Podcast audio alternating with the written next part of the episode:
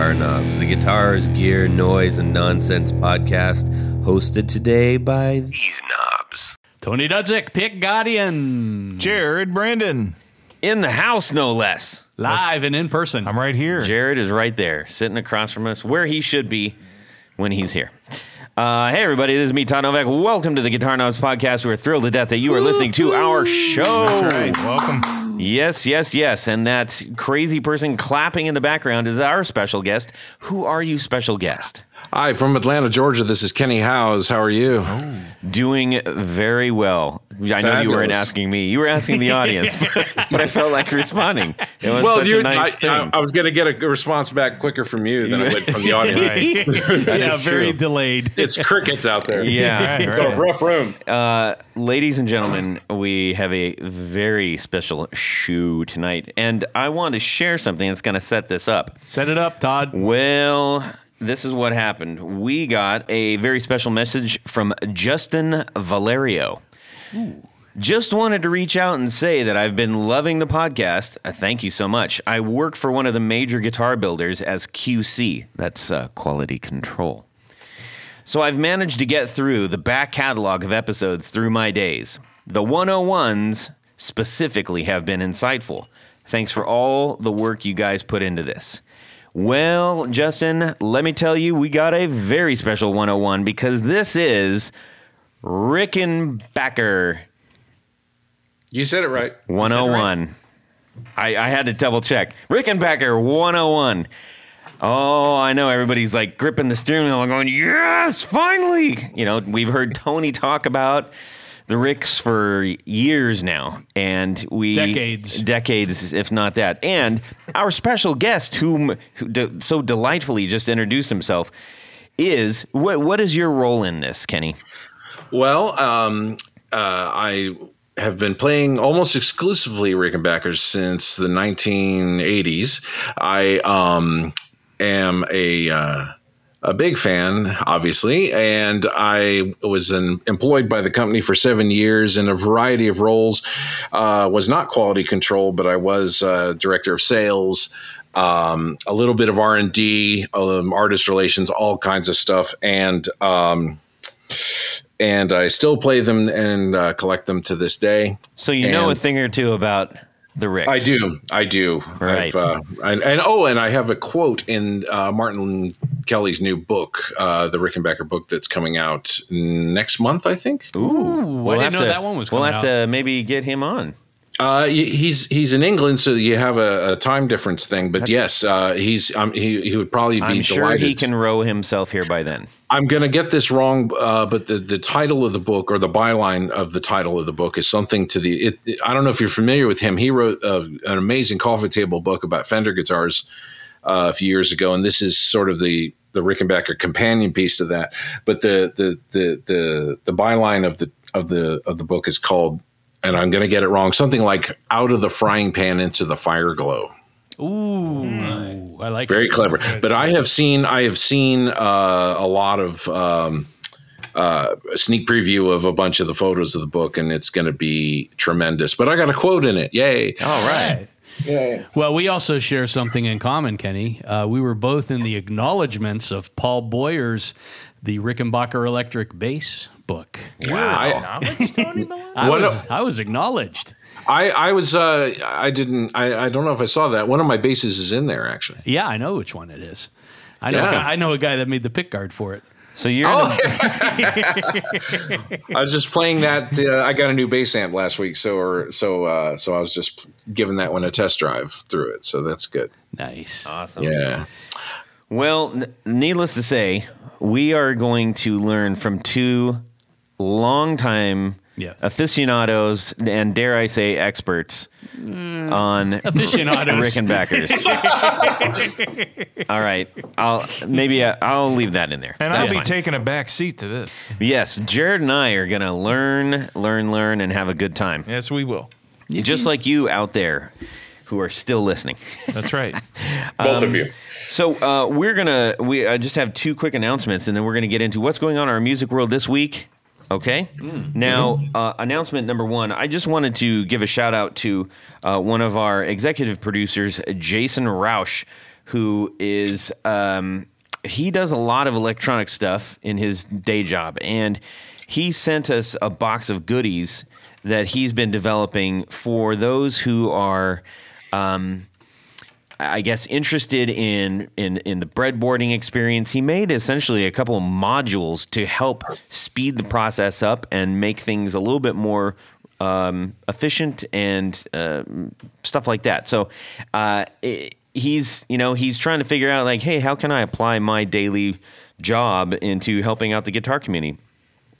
So he mentioned if we mentioned to you all, if you have any desire to to contact him and just say, "Hey, that that sounds pretty cool," um, you can get a hold of him on Instagram, uh, Jason Roush, and um, I will while I'm looking while, while one of these clowns is talking, I will be sure to look that address up to give it to you. Okay, That'd be really nice of you. yeah, and uh, and he's happy to connect with anybody and everybody because he really loves the guitar community and he's a great supporter of it. So thank you so much, Jason. Um, and I also wanted to share a quick four on the floor. This is from uh, John Slu- Sluhan, like ham. Uh, he said, uh, I told myself if I ever mailed you all, all that I had to provide a four on the floor. These pedals were purchased back when I was like 16 to 18 years old. Uh, and so he wanted to share those with us. His four on the floor. Number one, a Qtron envelope filter. How old is this gentleman?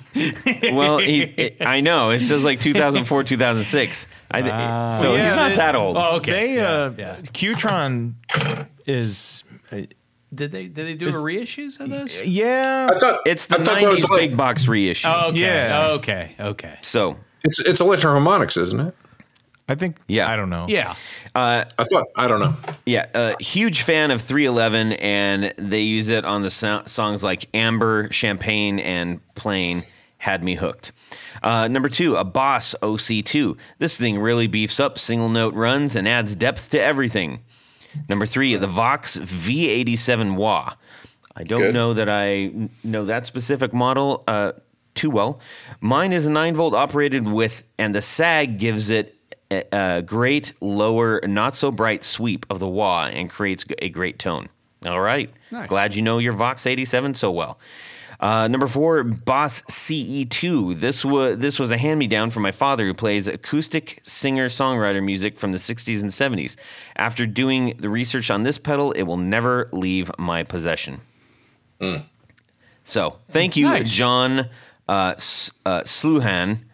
Uh, and we are very grateful for you sending that in. We Always love hearing nice. that always stuff from nice to hear what people cherish. Yes.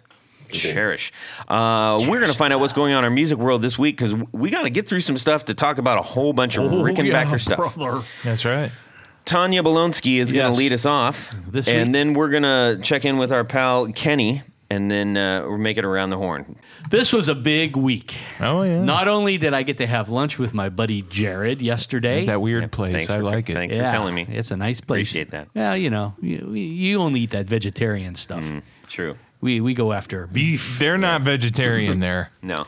So I finished and shipped, and he received it today. The Fender Maverick slash custom guitar that I made for Carl, Mul- Carl Mullen, uh, who used to be with a band out of Pittsburgh called Carsickness, and he had yeah? one of these back in the '80s that he played. Cool. and he asked me to make him one because I contacted him, wanted to get some details of what his was like.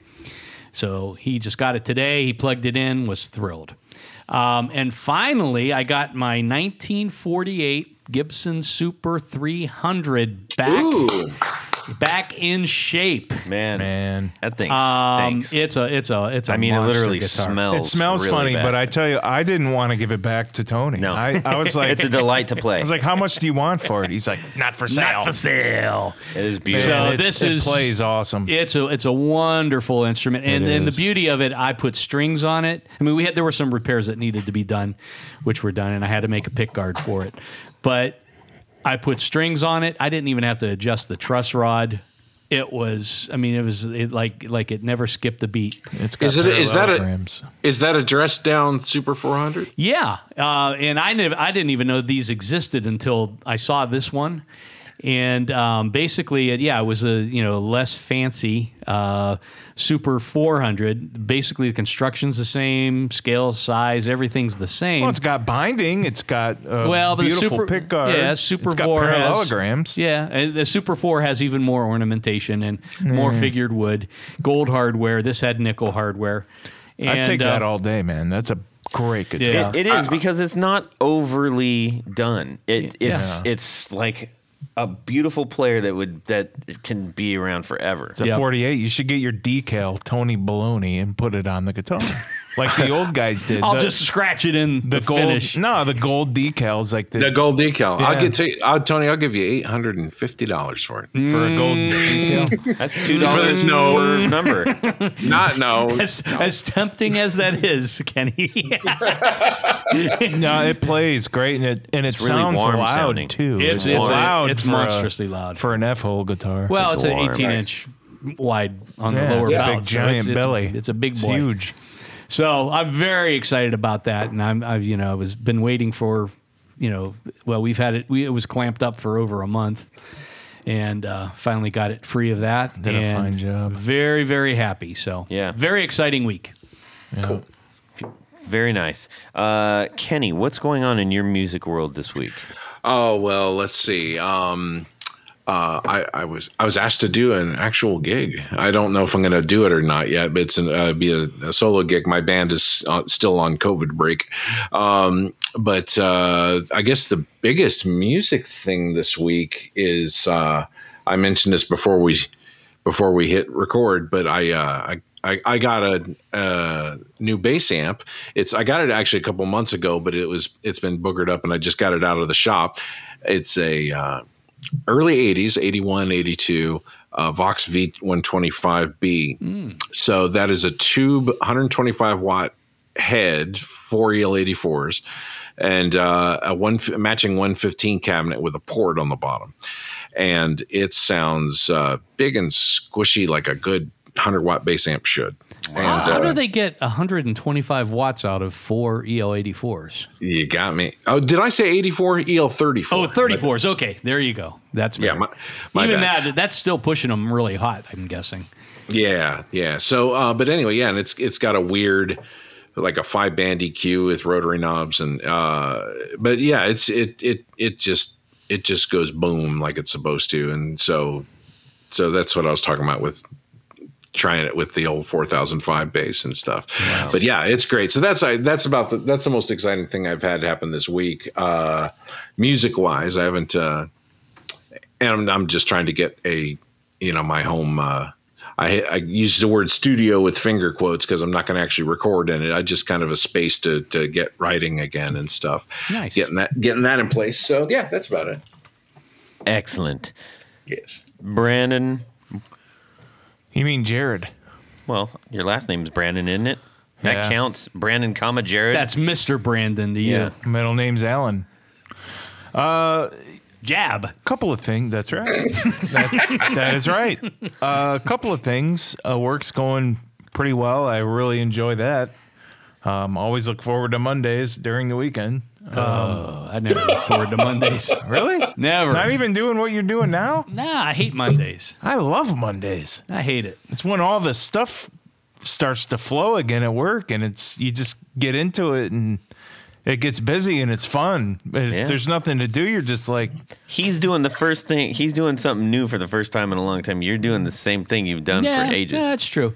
Well, Well, what, I what mean- about what about this this lovely instrument that you I brought, brought into that the up last studio? week, but I did bring that Jimmy Page Telecaster. Yeah. uh, Ooh. It's Dragon Telly. beautiful. Nice. Yeah, it's great. So I was under the impression it was made in the USA. And I, asked- No. I know it's not. I but I I was there uh, at the store and I was like, "Hey, is this made in USA?" And the salesman went back and he came back. He's like, "Yep." I'm like, "Oh wow, for this price, yeah, I'll buy it." And uh, and I saw the MX on the stamped on the neck. Maybe he thought you said, "Was this sold in the USA?"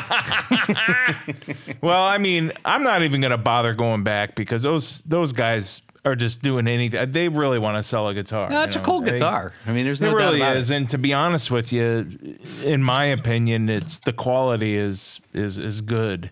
On this particular guitar, it's as good as USA make guitar. Yeah, it's a good. Those So- are good models. Uh, Have they also done the Yardbirds wing with the circles on it? Yeah. Yep. That- yeah, they? the mirrors. That's cool. Yeah, the Yeah. mirror circles. Yeah, they did that. That's a little more expensive. Ah, But uh, well, They, that did, one. they didn't do a really good job of hyping that one at NAMM. It was all about the, The dragon. dragon. Yeah. But the, Yeah. the circles right next to it, and it was like, what? What? And they it, they really you're, like, should have done a better story about going, this used to be this. Yeah. Yeah. Well, Well, because the Zeppel- circle one wasn't that was Syd Barrett's guitar, Yeah. right? Yep. well, maybe Fender didn't have enough money to throw at marketing at that. You're right. Yeah. well, Zeppelin sold a lot more records than the Yardbirds and Oh, hell Pipe, yeah. Piper, Piper at the Gates of Dawn put together. So you know, that's uh, that's probably they're putting their money where the mouth is, where the mouth of Indeed. the money is, or something. And it's nice to come home and go down to the shop and and uh, see what Zach's up to, and he's doing a good job so far. Um, I got a, I got my one of my Reverend guitars out and was playing that and put that through my '73 Marshall JMC Nice. and, or JMP rather, and uh, and uh, it PC, was really whatever it takes. Yeah. Yep. Hey, just real quick, what's the what what is the P and the C? Uh, what's the difference for those that don't know out there? I don't know. I, I think it had to do with the license plate on Jim Marshall's car. I'm serious. Really? Yes. Wow. Well, Tony would know, so I'm going with him on that. Yeah, I mean, I believe it. You had your I think- picture I with think I- didn't you? I have several pictures. I think. I know what your next fan mail is going to be. It's uh, you know, Yeah, it's, yeah. it's going to be a gonna response the to truth that. about all that. yeah. Well, and and look, we don't know everything, everybody. Certainly, I don't. Tony usually knows just about everything, but uh, you know, sometimes we don't know, and we're we guessing want at it. we want fan reaction. We Yeah, want what we is want that? people to tell us if Tell we're us wrong. what you think that is. I'll put a dollar on it had to do with his license plate on his car. I want to know what, what's going on in your world, Todd. Well, I got to spend uh, some good old fun time down with uh, Chase Gullett at his guitar shop. Um, I actually brought uh, Vinny, the, the my new custom one that he did for me, down because we are gonna. He's wanted to shoot some pictures of it and stuff, and um, uh, he happened to be hosting an a an amp builder there, uh, who he's working uh, on doing something. So, um, or was checking out some amps, and and it was just really fun because I got to put Vinny through like a handful of different uh, amp models, and, and we are blasting it, and it just sounded really good. And it's just it's nice to be in that environment, you know, just sitting in a in a guitar shop that's you know stuff's being made. There's half built guitars all over the place, and and uh, it was just really fun. All kinds of yeah, all that stuff.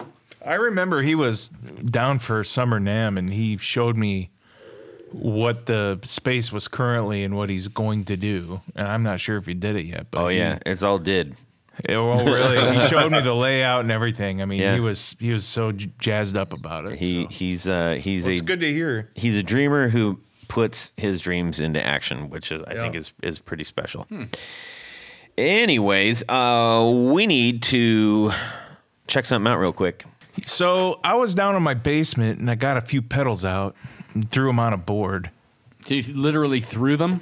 Uh, s- safely set them on a board, Mm-hmm. powered them up, and I had to hook them all together. Ah, I think I know what you might have used for I that. did. I had. I bought so many. I bought so many tour gear uh, Designs. cables, tour gear design cables in the past that I had extra ones still at home, Nice. and I could use them and hook them up any way I wanted because Did they still work? they work perfectly.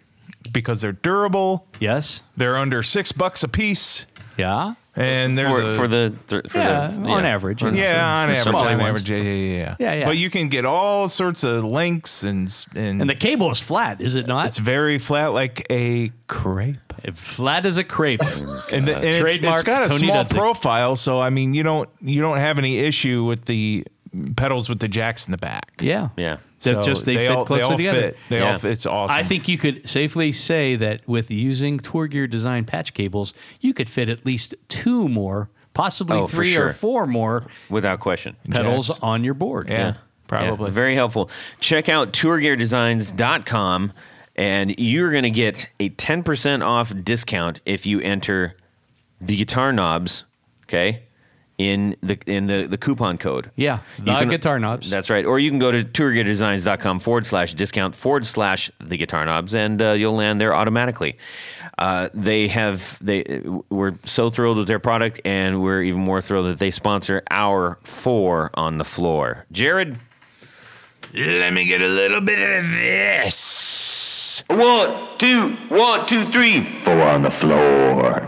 Kenny Howes, what is your four on the floor? So my my go to pedal for everything is a '70s MXR micro amp, and it's an early early version with no light on it. And you know why? The battery lasts longer. Ah, There you go. um, I and I use it turned up all the way, so I know when it's on.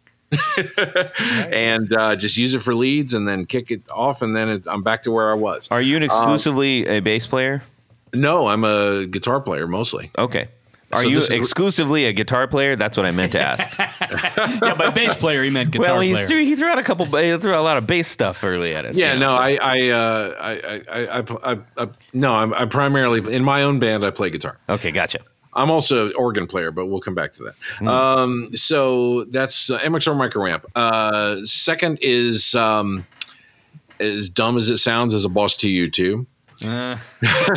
because uh, you know you got to understand I don't have a pedal board with a power supply and all that stuff. I have battery powered pedals on the floor. Ah. People forget about that. Oh, that's right. And um, my third one is not an actual pedal that you turn on and off, but one could consider it an effect, and that is the uh, the late great THD hot plate. Um, I use Vox AC30 amps that don't have master volumes, and so the THD hot plate was a lifesaver for not killing everyone in the front row uh, with an AC30. Um, an attenuator? That's right. Yeah. It's a it's Okay. a it's a power soak um, that hooks between the amp and the uh, speakers, and it's on all the time when you use it. Uh, but they don't require AC power; it just goes off the power of the amp, and a little light goes as you play it. So it goes ding, ding, ding, and people say, "What is that thing sitting on your amp?" And then uh, my fourth pedal. Uh, which I don't get to use very often, uh, but when I do, it's there. Is again vintage. It's an uh, Ibanez UE 405 which is a rack mount with four effects in it and all analog with a big foot switch that turns them on and off. It's got compressor, parametric EQ, chorus, and uh, analog delay. So um, uh, I've been through a couple. I've been through a couple of these. I got one in high school when they were hundred dollars, and uh, and uh, but I love them so much that I've got a couple more now. And um, and like I said, that's th- those four sounds. You know, it's about all I need. I don't even use reverb. Um, so, uh, but yeah, that's my so that's my four on the floor. Fantastic. Thanks for sharing. Of course, thank you. Very good. Very good. Uh, all right. Now, what you all have been waiting for, and certainly Jared and I have been waiting for, we are going to do, we're going to 101 the heck out of Rickenbacker guitar. And actually, one of my, one of the first questions I was going to have was, is it Rickenbacker or Rickenbacker? And I think back- we answered that right away. Unless you're in Germany. yeah. Ah. No, well, yeah. The thing is, it's not German. There, it's a Swiss name. Oh. uh, which I know is, it to some people is splitting hairs, but it's true. Adolf Ricken, uh, Rickenbacher, uh, like his cousin Eddie Rickenbacker, the famous World War One flying ace. From Columbus, Ohio area. Yeah, yeah, you've got a Rickenbacker airport there, don't you? yes, we do. Yeah. Uh, like his cousin Eddie, he immigrated to the States in the uh, either the 20s or the 30s. I'm going to get my information off. But the one thing that is true is that uh, there was already anti Nazi sentiment going on and he didn't want to be thought of as German. So he anglicized his name to Rickenbacker. Yes, because it was, originally um, was CH, right? And then they, It- they that's changed it to correct, CK. and- That's right. And uh, if you don't believe me, you can call the company in Santa Ana and hear the voice on the phone say, Thank you for calling Rickenbacker. Um, and you can also look on the website where they actually have a thing that says, How do you pronounce the name of the company? Very Um, clever. Yes, indeed, and uh, it, it's it's um, yeah, it's it's a, it's a common a common thing to say Bacher. I think uh, you know, uh, you know, a lot a lot of rock stars I've met say that. You know, a lot. Some of some of them uh, some of them uh, say it the right way. As you know, John Hall, the owner of the company, once said, "It doesn't matter how you say it as long as you spell it right on the check." well done, well done. Uh, one of the things that I often wonder about this guitar, and from here on out, we'll just reference it as the Rick. Yeah, Fair enough. just, Fair enough. Just, it's an hour long show, folks. Let's Well, call it the Acker. Yeah, no, terrible. Um, what what hole do you think? Careful uh, in the in the guitar market did and or does the Rick fill? That's an interesting question, Tony. You, you sound like you were about you. I Well- could hear you No, breathing, he's, just, breathing just, there. he's just trying to get I'm that just- pork chop I'm back just- up. I don't know that they were looking to fill a specific hole. I think uh, they made a guitar. I mean, of course, you know they started off as as kind of a lap steel company. Um, invented, you know, the, you know, I guess technically the first. Uh, 20s, 30s? eh, well, 19, 1931. they 31 invented- was the frying pan. Yes, it's the it's the, it, they invented uh, again, as John has been known to say, uh, uh, with some qualification, they invented the electric guitar, and that is that George Beauchamp invented the pickup, and it was first put on the frying pan. The first frying pan guitar, which is made out of wood, is made of maple. Um, all the production models are made out of uh, metal. Uh, Adolf Rickenbacker's background is in uh, metalworking, I believe, and. Um, and so that's uh, that's what they did with it. So, but yeah, Tony's right. That's what they did for the better part of the first uh, 15 years of the company. Yeah, and then you leap into the probably late 50s, I guess, is when they really started going, you know, into electric Spanish guitars. Um, and I think they just developed kind of, you know, between the pickups that they used and the construction methods and things, that became the Rickenbacker sound. Mm-hmm. Would you say that's true, Kenny? Oh, absolutely. And the you know the the um, the, the they really took a corner or turned a corner after uh, Adolf sold the company uh, to to Francis Hall in the 50s and I'm going to get the year wrong but I want to say you know mid 50s and uh, and it's really the, the- what we know of the classic Rick shapes is uh, the the handiwork of Roger Rossmeisl Yeah. who um, a lot of people know because of th- because of his Rick designs. And when he left, he when he left Rick, he went to uh, Fender and made some designs that were less popular. But uh, um, I think that Martin Kelly's new book is going to talk quite a bit about the Mr. Rossmeisl and his contributions. But uh, but yeah, all the classic shapes that we all know of of uh, of Rick um, were his designs and uh, you know the before that before Rogers designs really took hold all the classic 300 series shapes and the 4000 series bases and stuff uh, they were really trying to find their way. They have all those tulip shaped guitars with the horns pointing outwards and and a, bu- a bunch of funky stuff. They're using a horseshoe pickups on guitars um, which uh, was fine if you're playing a pedal steel but not or, or a lap steel but uh, a little more awkward uh, and you can't remove it because it's part of the structure of the pickup. So it's so it's uh, and like I said, I'm giving I'm going a Cliff Notes version here because um, somebody like Martin's research and Richard Smith before him and Tony Bacon and so on, um, they're they they they go into the the the finer points. But uh, but yeah, so the, the the the shapes that we all know uh, came around in the late fifties uh, because of that. And uh, but they were yeah they were they were kind of just another Southern California guitar company, and you had uh, and again I'm going to get my history wrong, but you had Fender going on, you had Mosrite, you had uh, Rick, you had uh, other stuff happening on the West Coast, and um, we all know what happened is the Ed Sullivan Show in February of '64, um, which uh, which helped quite a bit. yeah, we'll, we'll You get we'll get to that in a you second. think that that had anything to do with the success of the company? kind of kind of big. Um, Probably, I'd say. what what do you think uh, really draws people to the to the Rick? Uh, today, what I think draws them to it is, you know, the, well, the quick the quick answer, which is not complete, is uh, is nostalgia or you know a retro-y vibe. Um, and it's the but but really they're they're just fabulous instruments uh, across the board. Is you know they're they're more versatile than pe- I think people think that you have to have a fill in the blank this for that sound.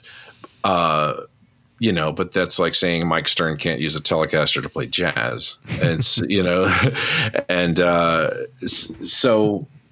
Um, but yeah, I mean, you know, Billie Joe Armstrong uses a Rick, so you can't say the, you know, you can't say that you, it's not good for heavy rock. Um, uh, you- I think I think some of the Rick's uh, later period solid body instruments would be would be great for that, and also you know the obvious example of. Uh, First Chris Squire and then Lemmy of what you can do with the Rick bass as far as just overdriving it and getting a, a you know such a fierce thunderous sound. Um, yeah, the basses is just a whole nother topic, and yes, it's we're gonna hit that. yeah. I mean, in my in my opinion, I I I, I mean that shape of a, you know, bass we call it the 330. The uh, that to me was like the And we're gonna get coolest- into the numbers too. yeah, the coolest guitar that I ever saw. And I, I think the first time I saw one was George Harrison playing the 12 string, which was a 360, but it had the sharper pointed horns Yeah. uh, before they rounded things off.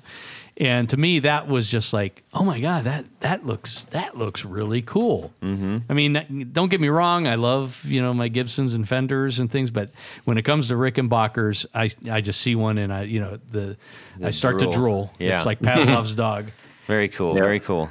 Um, eh, now people seem to, I at least I this is my impression. I think that people seem to love them or. Not, hate is a strong word. I think basically just Misunderstand. not like them for whatever reason. Do you do you think that that is the case? I, I, I agree. I agree with that. I think they can be, um, for a lot of people, difficult to play. I mean, even though the action is super low, uh, they tend to be more useful. I think if you have smaller hands. Mm-hmm. But I mean, I've got big meat hooks and I play just fine. So Yeah. I mean, I, I think it's I think it's perfectly fine. I'm I'm six foot two, and I and I love the standard nut width on a Rick, which is small. uh, you can do tricks. You can do you can play an A chord with one finger. Yes. you know you can you can do all kinds of crazy. Your middle stuff. finger, that's that's the one to play with. Interesting. Uh, now, because yeah, I for the longest time I just am like, Bleh. I don't, I didn't like them. I have grown to appreciate them. Yeah. I don't own one. I I think I probably will at some point in time, maybe sooner than later. Uh, um, I'll you put you in my will. How's hey, that thanks. sound? I knew you would. That's all I had to say.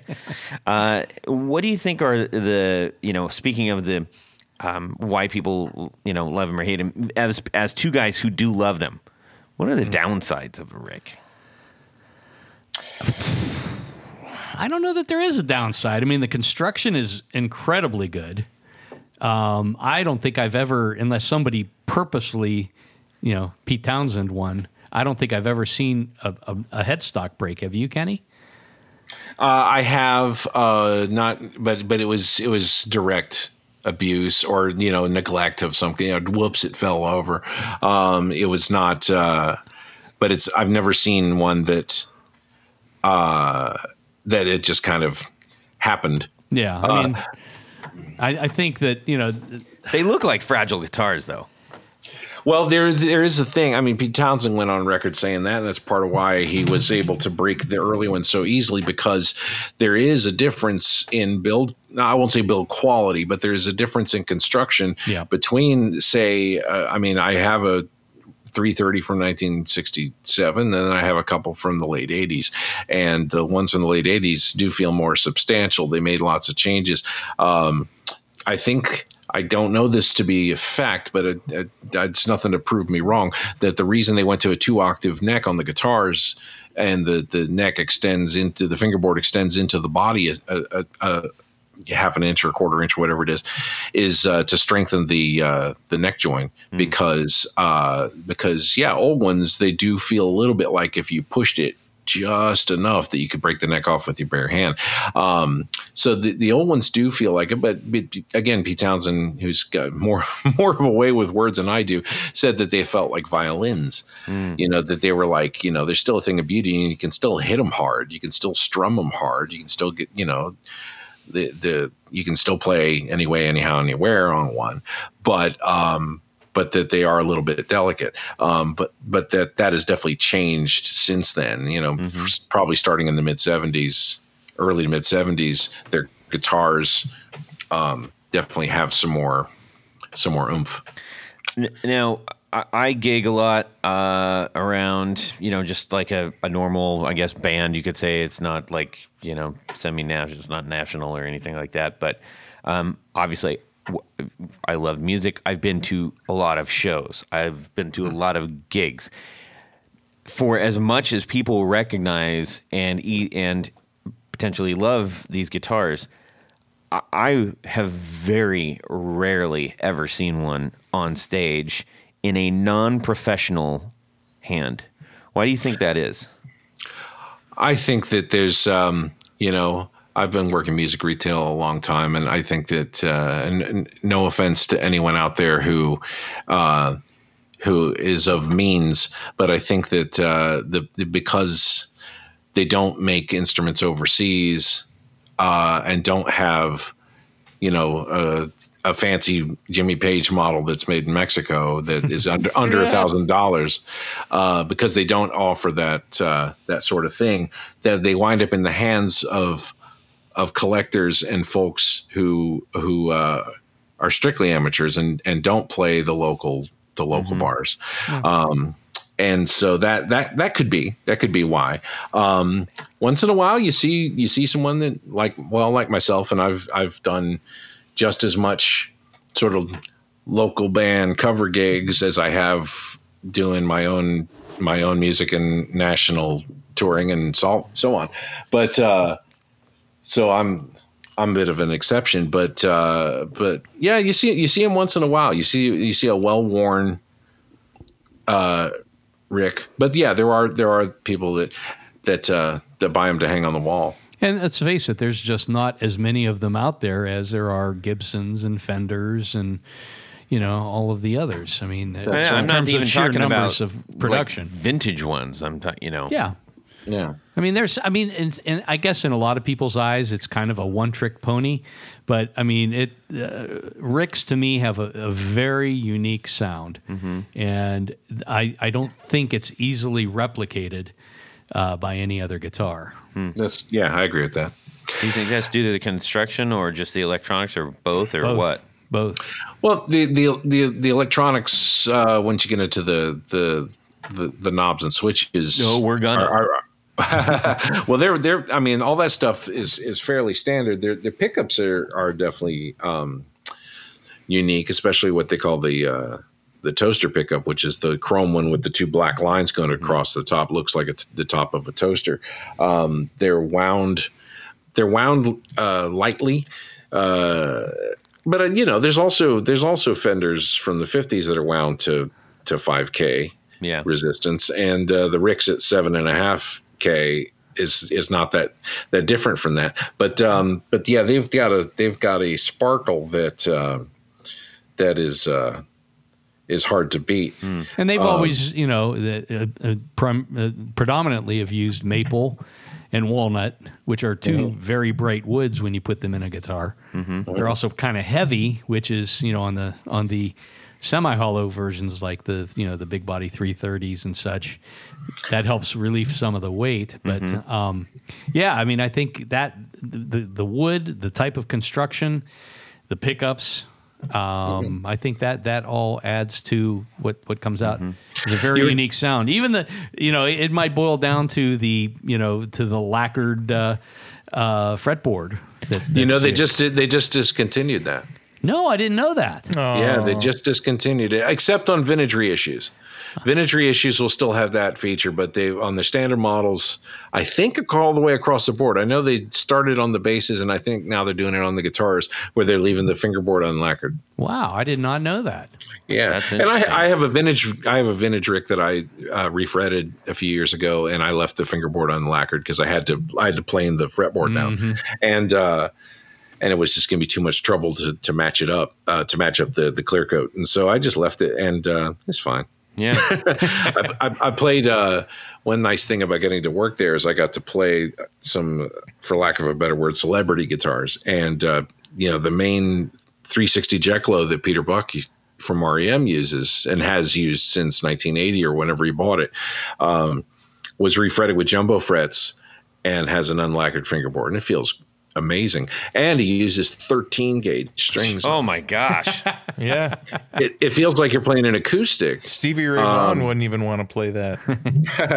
Yeah, I mean, and well, you know, Peter's style is not one where he bends a lot, at least not on that instrument. But uh, but yeah, it was instant REM when you plugged it in. He also had some other stuff. He had a he had a um an alembic, I think it was an alembic made uh uh, br- uh bridge, floating bridge.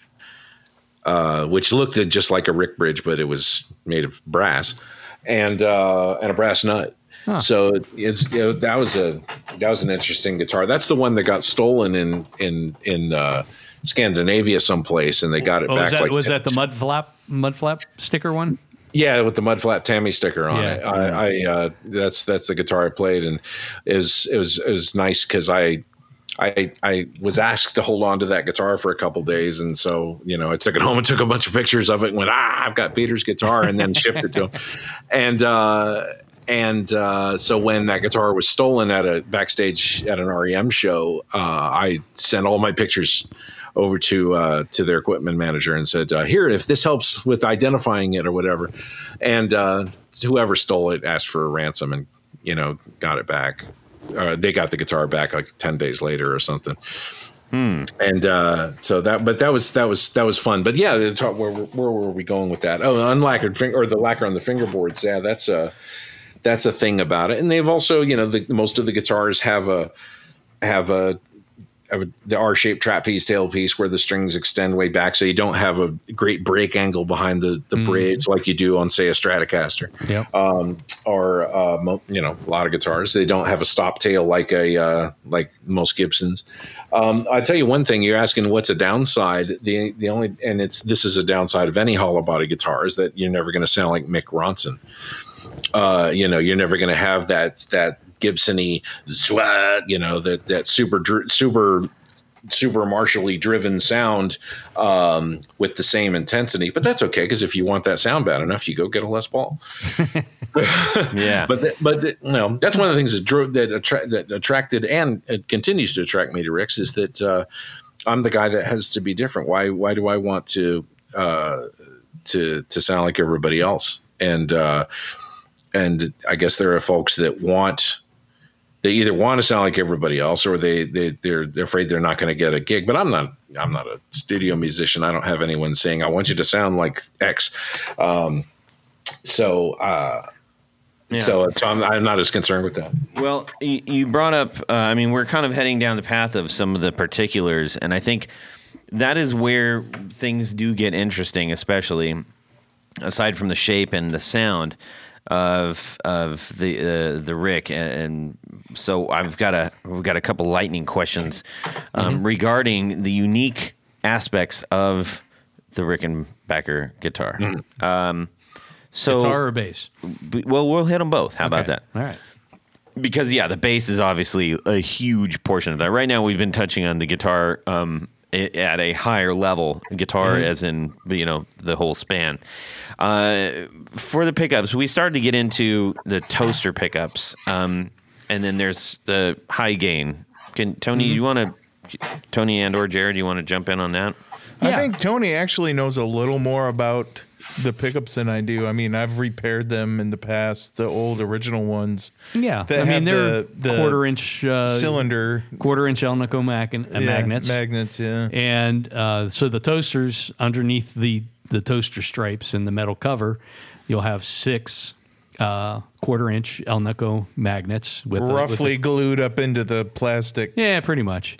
And um, and one of the interesting things, and, and Curtis Novak told me about this, is that the um, neck pickups, especially in the late '50s, early '60s, had shorter magnets than, and the bridge pickups had longer magnets. So the ma- magnets would stick down below the bottom of the coils, which raises the magnetic field for the for the bridge pickup. The high gains, on the other hand, I think were in response to, you know, the changing times of you know people wanting more output and things like that. So they're full ceramic uh, magnet uh, versions, Actually, a rubberized magnet. rubberized Yeah. magnet. Okay, It's it's like a particle board of magnets, as I understand it, is that they you know a bunch of pieces of magnet melded with some form of rubber. Yeah. Again, I'm gonna I'm probably gonna get my technical stuff wrong, but that's that's what the the high gains are made of. Very cost effective. So those, I mean, when you look at them, you know, so the, the toasters were relatively low output, single coil. The high gains are almost double, I guess, if you if you if you measure them out. 12K. Um, and so they're 12K-ish. so they're a little little little louder, probably because of the output, a little bit darker. Um, and then, of course, you know we won't even get into. They they also made a humbucker version, and then there are some other oddball pickups. But I I think primarily what you'll see uh, on both guitars and basses are you know in the neck position, at least on a bass, you either have a toaster or a high gain. The bridge position. Uh, yeah, they've used several versions, and one of was the horseshoe, which was a direct carryover from the lap steel days. Um, and then they've kind of modified that, and they made the mount look similar to uh, like the horseshoe magnet, uh, but the, uh, using the the high gain pickups. So. So, I mean, in terms of that, I don't know. That's just kind of a, a real basic primer. Kenny, do you have anything to add to that? Well, uh, it, it sounds like again, like we're, we're heading down this rabbit hole, so I can go there. So, um, a lot of a lot of uh, people, if I put a rick in their hands, uh, the first thing they do with the guitars is go. Uh, the first thing they do is say, "What does this little tiny knob do?" so, um, to to to to give you a quick overview, most Rick guitars, solid body or hollow body, have a volume and tone for each pickup and a three way switch. There's an additional smaller, uh, an- an additional pot with a smaller knob on it um, that is called the blend knob. What the blend knob uh, actually is is a secondary volume control for the neck pickup, and what the the way it works is if you've got the pickup selector on the bridge pickup, it's full on bridge pickup all the time. You put it in the middle position and you can blend the neck pickup in and out with the full on bridge position.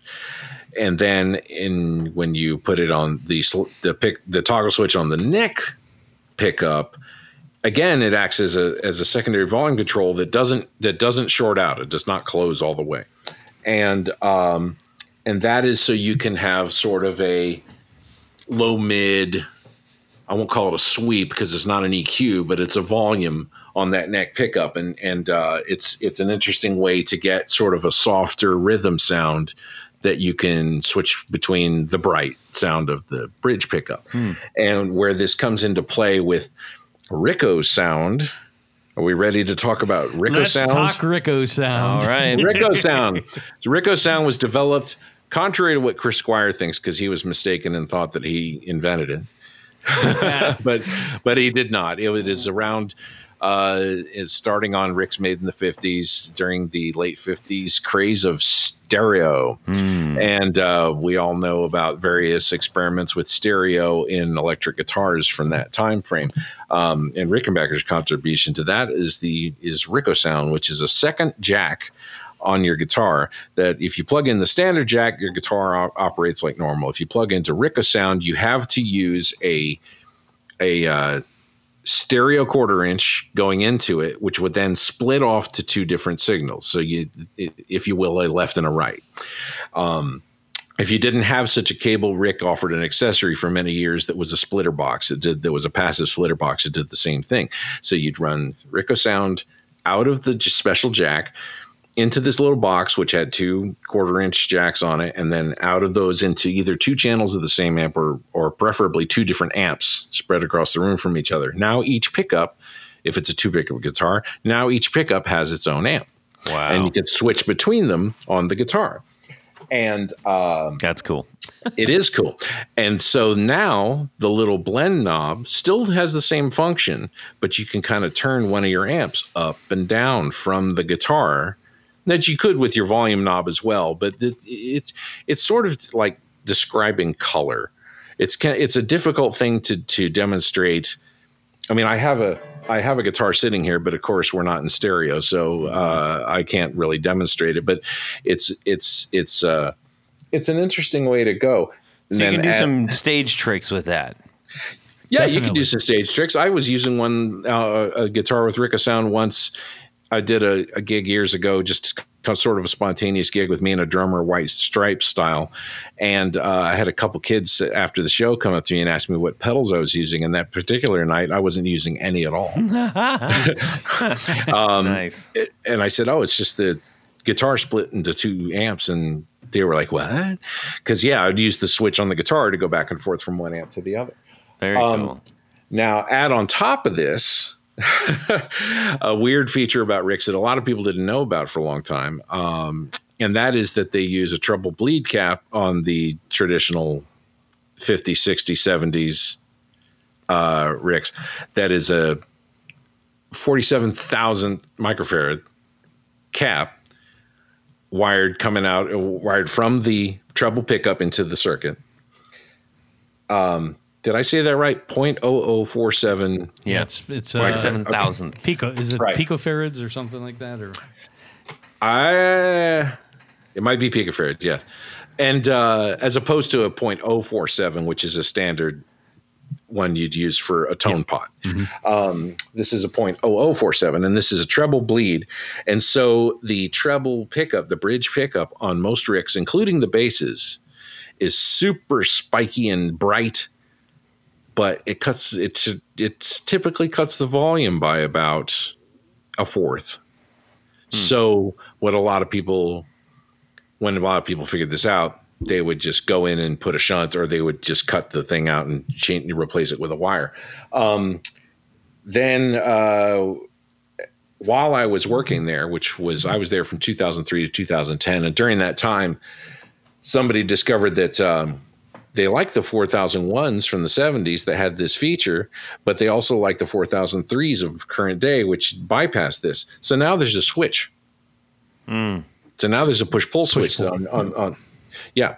So you can uh, you can switch between the two sounds, and I've I've rigged that into a couple of my guitars. I have a 12 string sitting here in front of me that I it, it's turned off right now, but I uh, I have the uh, the push pull on there that, that brings the the treble the treble uh, bleed cap in and out. Nice. so since we, we're we're talking about uh, basses at this point, Mm-hmm. do you want to talk a little about? Um, I mean, the original uh, 4000 bass that came out in the late 50s only had a bridge pickup. That's right.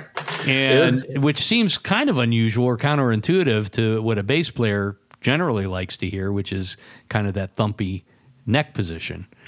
Yes, but think about a Fender Precision bass. Yeah. Yeah, Yeah, that's true. It's in Yeah, the middle. Nice there. one, Tony. Well, like I said, you know, most people just like to use the bridge position. Yeah. There- there's all kinds of people playing like those. Yeah. Well, I mean, even if I, I, I I'm trying to picture a Fender Jazz bass in my head because it's got a it's got pickups pretty far back on Yeah. the body as well. But uh, yeah, I had a I had a Rick bass that I had wired up with just one pickup for a period, and it was uh, it was still pretty pretty thumpy. It's it's not as it's not as boomy as the traditional Rick neck pickup on a bass, but yeah, it's it's it's pretty good. Well, we can. I want to make sure that we. I got a bunch more stuff for the guitar. I want to save the bass section. Okay, Okay. that's Can we- fine. can we- yeah. So here's a couple more questions for um for the guitar. Um, the we we were talking about the lacquered neck. Um, it's one of the few I think that are kind of really known for that. Well, Uh, Rosewood wise, yeah. Other than you know Fender maple necks. yeah, but even the Fender Maple necks don't seem as lacquery as like the Lacquery? ones. Uh, you know, we've we've we've looked at a couple of yours, Tony. I was I was like, wow, it's. I mean, it's like It's it's on there pretty. it's good. on there. There's a lot of it. Yeah. Uh, and what the how does that affect the sound? I don't know if it affects the sound so much as the feel. What do you think, Tony? I think it's feel. I mean that that to me has always been the difference.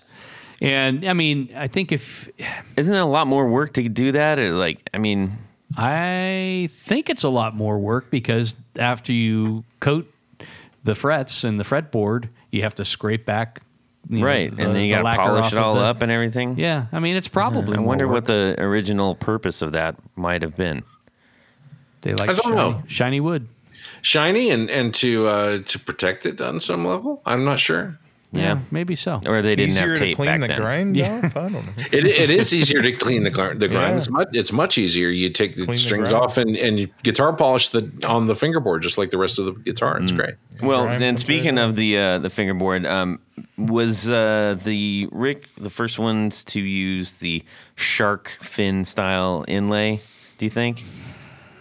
It predates it predates uh, Grover Jackson's examples by 20 years so or more. So yeah. uh, Yeah. um, it probably probably was. And and uh, they used to they used to extend in the 50s when they first introduced it. it the the triangle extended all the way to the edges of the fingerboard. Uh, and it was only on bound necks. It didn't. You didn't do it on. Uh, they didn't show it on on um, on unbound necks. And then uh, I don't know. Maybe they had some complaints at some point about the uh, that the maybe they had some of the the inlays fell out or something. I don't know why they did it, but the, for many years they changed to the kind that uh, does not quite extend all the way to the edges. Um, that it went. Uh, you know what I'm talking about, I suppose, where it did, you know the Yeah. triangle does not extend all the way to the A, edges. a It's- true inlay as a, you know, with a with a full wood border around it. right? And they were poured in. They were poured in with some sort of Really? Yeah, yeah. Now I believe that they they they are and they're cut on a laser Yeah. machine and, and laid in. And the ones in the '60s, the the the cherished uh, crushed pearl inlays was uh, was um, I believe that was poured in as well and then scraped off. Wasn't, Um, when- wasn't that fish eyes or something or fish? What? there was some. some I seem to remember there was like or scales or I. I can believe fish scales. It does have something to. I'm not making this up. It does. It did have something to do with Japan. Like it was uh, the the the Like the, carp the scales. stuff was Those are huge. was made. It was it was made in it was imported somehow, and I I don't know. Uh, I, I can't I can't remember. I know you can get some some uh, material now that is a very close match to that, but you couldn't for a long time. Wow. Um, That's And weird. uh, but yeah, it's a it's a beautiful it's a beautiful look. And now, like I said, now because they're using a stronger material that is a is an actual thing that's cut out on a on a on a laser machine, they uh now they're inlaid again and go all the way to the edges of the fingerboard. That was also reintroduced when I was working there. Yeah. Interesting. Uh, how about the? Uh, we we talked briefly about the wood, but ma- I think that that is a big deal with this with these guitars. Um, Oh yeah. uh, how about the wood? Just hit that. Maple, walnut, rosewood. Maple, walnut, rosewood is it what in what order? Where where are we talking about? Body and neck were you are usually laminated, uh, or, or the the necks are usually laminated walnut and maple. The Mm-hmm. bodies generally are uh, are made from from maple. Okay. and the semi hollows are scooped out from the back, and a, a piece is placed uh, behind it, kind of like the uh, well, that's what Rossmeisl did, you know, at Fender with uh, with the Fender uh, Tele Thinlines. Mm-hmm. Same deal. They're scooped out and glued a, a flat piece glued on the back. right out. Scoop it out. Um, Okay. One of the interesting things I think that uh, that people often overlook is I think Rickenbacker uh, was one of the early uh, neck through body uh, adopters, especially on their solid body instruments with uh, with between the basses and some of the the uh, you know like the 400 series models.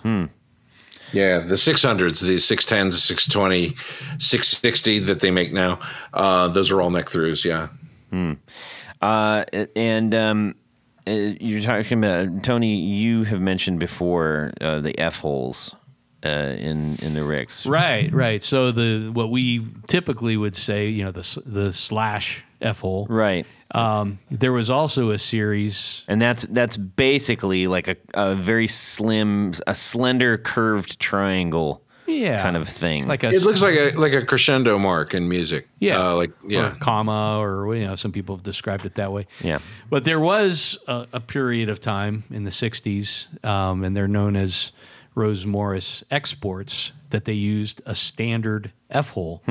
Uh, so you know what we would typically see on an F hole instrument, and I think that was just the spec that uh, Rose Morris said, wasn't that right, Kenny?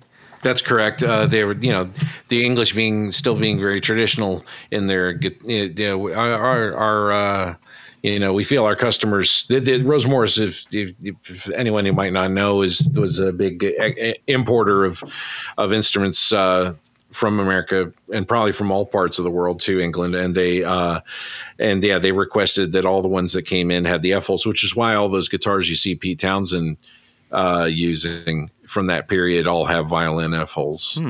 Okay. And uh, now the F hole is not exclusive to those, but that's that's primarily where you see those, and that that and the reissues of of those instruments.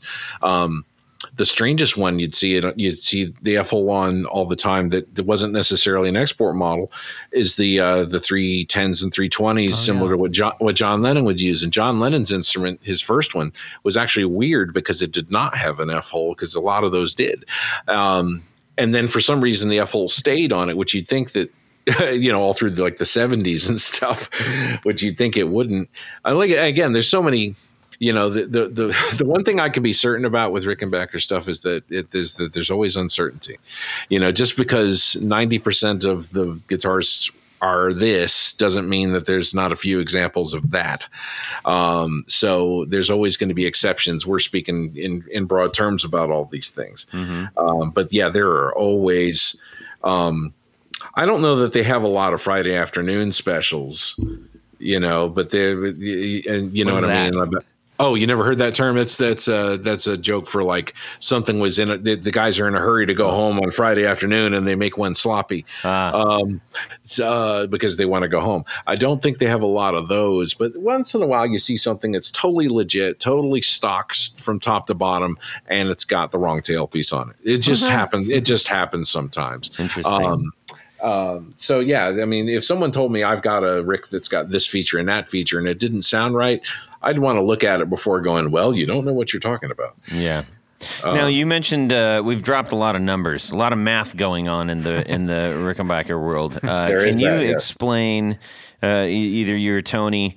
Um, want to explain the the numbering system as because it's a little confusing for those who don't know all about it. Well, yeah. I guess it is a little confusing. I mean, what would you? I, s- I, I got the basics of it, which is there's there's there's a series starts with one number, and then it's either so for example a 300 series as an example or a something thousand series the thousands are all the basses and the hundreds are all the guitars Okay. uh, the 400 series um just going over the this in my head because i didn't prep Guitars. Uh, We're in the guitar the, land, four- right? the 400 the 400 series are all solid body guitars Okay. the 600 series are all solid body guitars they're very they, they're mo- with a few exceptions they're similar but uh, the the the the classic example of the 600 series is the 12 string that Tom Petty's holding on the Damn the Torpedoes album.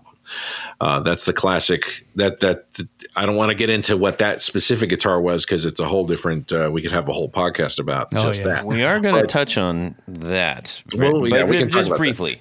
Yeah. but so the six, 600 series are neck through solid body guitars with a small body with what they call the cresting wave, which is the classic hooky Rick uh, horn on the top. Um, the 300 series are hollow bodies, and they include basically as the numbers go up, it's a more deluxe model. So a 330 is is sort of your baseline of that shape where a 370 12 is going to be a few hundred dollars more on the price list and have a lot more deluxe features um, and things like the Rick-O-Sound Stereo. Um, still within the 300 series are guitars like the 320, which is the the 325 of broader version was the John Lennon guitar, uh, the 310, which is a plain Jane two pickup version of the John Lennon guitar, and so on. And then in the bass in bassland, there were something you know blah de blah thousand. So the 2000 series was a bu- was a budget line uh, bass line. Through the 3000 series was a, a bolt on neck bases that were around in the 70s. The 4000 series everybody knows uh, is the the famous uh, where 90% of them are neck through body. Uh, and um, there's a few with set necks, but most of the 4001, 4003, the very limited 4002, those are all you know the bases. The 4005 is a hollow body base, so that's kind of a, a weird anomaly in the numbering scheme. But uh, but yeah, they don't really go up higher than that number. There is a 5000 series, which was a solid body electric mandolin. Um, that's basically it. There, uh, there was a there was a guitar called a Model One Thousand. It was a tiny tulip shaped student guitar.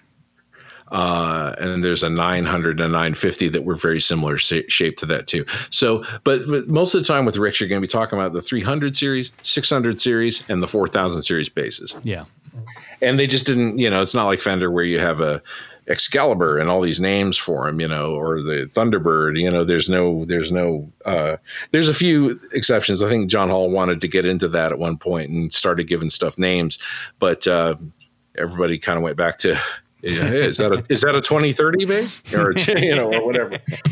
So the, the only thing I would add to that is um, depending on the number of pickups. So, for instance, a 330 has two pickups, a 340 has three pickups, That's a right. 360 has two, a 370 has three, and then usually the five on the end indicates a, a tremolo of some sort. Hmm. This is it's a lot of math, but it is a very good understanding. Now I honestly do have a pretty clear understanding, um, as dumb as I am, of where because those numbers get thrown around all over the place. I'm like, Yeah, I uh, mean, what? when you, with the, as Kenny said, you know, in 300s are most, most people are going to be talking about a 330 or a 360. Yeah. and when they're talking bases, they're talking about a 4001 or a 4003 because that's mostly what's out there. Yeah, and when you're in, in guitar land still, uh, if it's a 12 string model of any of those, it's just slash 12. Slash so a, yeah. so a 330 12 string is called a 330 slash 12. There's old nomenclature that call them 330 slash 6, but that just gets confusing. So we, you know, but most of the time people don't say the slash 6 because they only use that in one catalog or something like that. Um, sometimes I, I look at this stuff daily on eBay and people, you know, I've got a 2002 330 slash 6. yeah. No, you don't. You've got a 330. Now, while we're talking about the guitars, uh, a, a modern day Rick, like that that's been produced in the last couple of years or something like that, goes for typically uh, they, What, well, are they, what are they listing out now? Around 17, 18? yeah, that's where they're kind of starting street price at 17, 18, um, which blows my mind because that's up, you know, 33% of what they were when I was there. Um, I actually haven't kept a track. I, I've been kind of kicking tires to get an additional 12 string so that I can have kind of a daily driver so I don't mess any of my nice ones up. And I'm I'm I'm perplexed at how they're selling for so much. But then again, it's it's it's as you know, you guys I'm sure discuss on your podcast all the time. It's not so much uh, what they're going for is what people are asking. Right, right. I think, And, and I uh, think a lot of people have really kind of, uh, you know, if you're looking for a 12 string, for instance, a lot of people have have really zoned in on the uh, the uh, what is it called a 1990, 1994 1997 the one that has the standard f hole but the wider uh, nut width That's correct. Yeah. So uh, yeah, again, 19, just 1993 plus because That's correct. three pickups yeah So the reason that, that you have all these guitars that have uh, 1990 X, you know, whatever uh, name is that Rose Morris, as we were talking about before, not only said we'd like our guitars to have violin holes and fire glow finishes and be very traditional, thank you very much, but we'd also going to give them our own modeling or their own model numbers. yeah So what what you'd see in the states, it's a you know a, a, a 330 is now a 1997. and so that's that level of detail I don't want to get into because I don't want to confuse Sure. your listeners or our host. now, now a vintage one Mike. Uh, what, that- what is this? that's- What is sort that's of? the thing. I I think the vintage market for Rickenbackers. I think they're greatly undervalued. Okay. I mean, but what is the year? Okay, so like we know that there are a couple years of like a Les Paul. There's like those are the ones that people tend to go for for whatever reason. We won't get into that. Uh, is there a specific uh, years or or models that are the most highly sought after by your average collector? Yeah, well, the, the 60s is the easy answer, but the thing is, Rick doesn't have a CBS period. They don't have a. Uh, I'm going to get it wrong. What's the the, Norlin. the, the yeah Norlin period? They don't have any of that. They've they've been Nashville and Bozeman, if you will, uh, forever. They've, they've they've been made in the same, if not in the same building, they were made on the same street in Santa Ana, California, since the late 50s. Um, and I'm not kidding. The the the the, the factory where I worked is uh, down the street and around the corner from where the factory and offices were uh, back then. So um, and and um, there there's there's periods that are a little bit less desirable, but it's a again it's a feel thing. If you you know I, I have uh, I have right in front of me here a 1981 370 12 string, and it feels pretty different than. But even even these things are starting to go for even you know late 80s or early 80s guitars, late 70s guitars from Rick are people are starting to ask north of three and four grand for them, which blows my mind. But again, they're asking that because nobody knows what anything's worth right now. and it's it's also a little bit of a um, um, an anomaly that uh, almost every brand, almost every major brand, and even boutique brands now, uh, higher output boutique brands are doing uh, their signature, uh, more I guess you could say handcrafted models and import versions of those same guitars yep. did Rickenbacker ever do anything like? Has it always been? nope. I can I can tell you the specific parts. And again, this is off the top of my head, and someone's going to write in and go, "He got that wrong." But they briefly used a Boyd vibrato from Japan, and all of their guitars since the mid '80s have used Schaller tuner machines. Um, but other think- than that, I- I other think- than that, all the all the, the, the all the parts are sourced locally. But I All think- the, I think the chrome plating is done locally, and and they've but they've never they whenever they've had a budget line or a student line, it's still made there.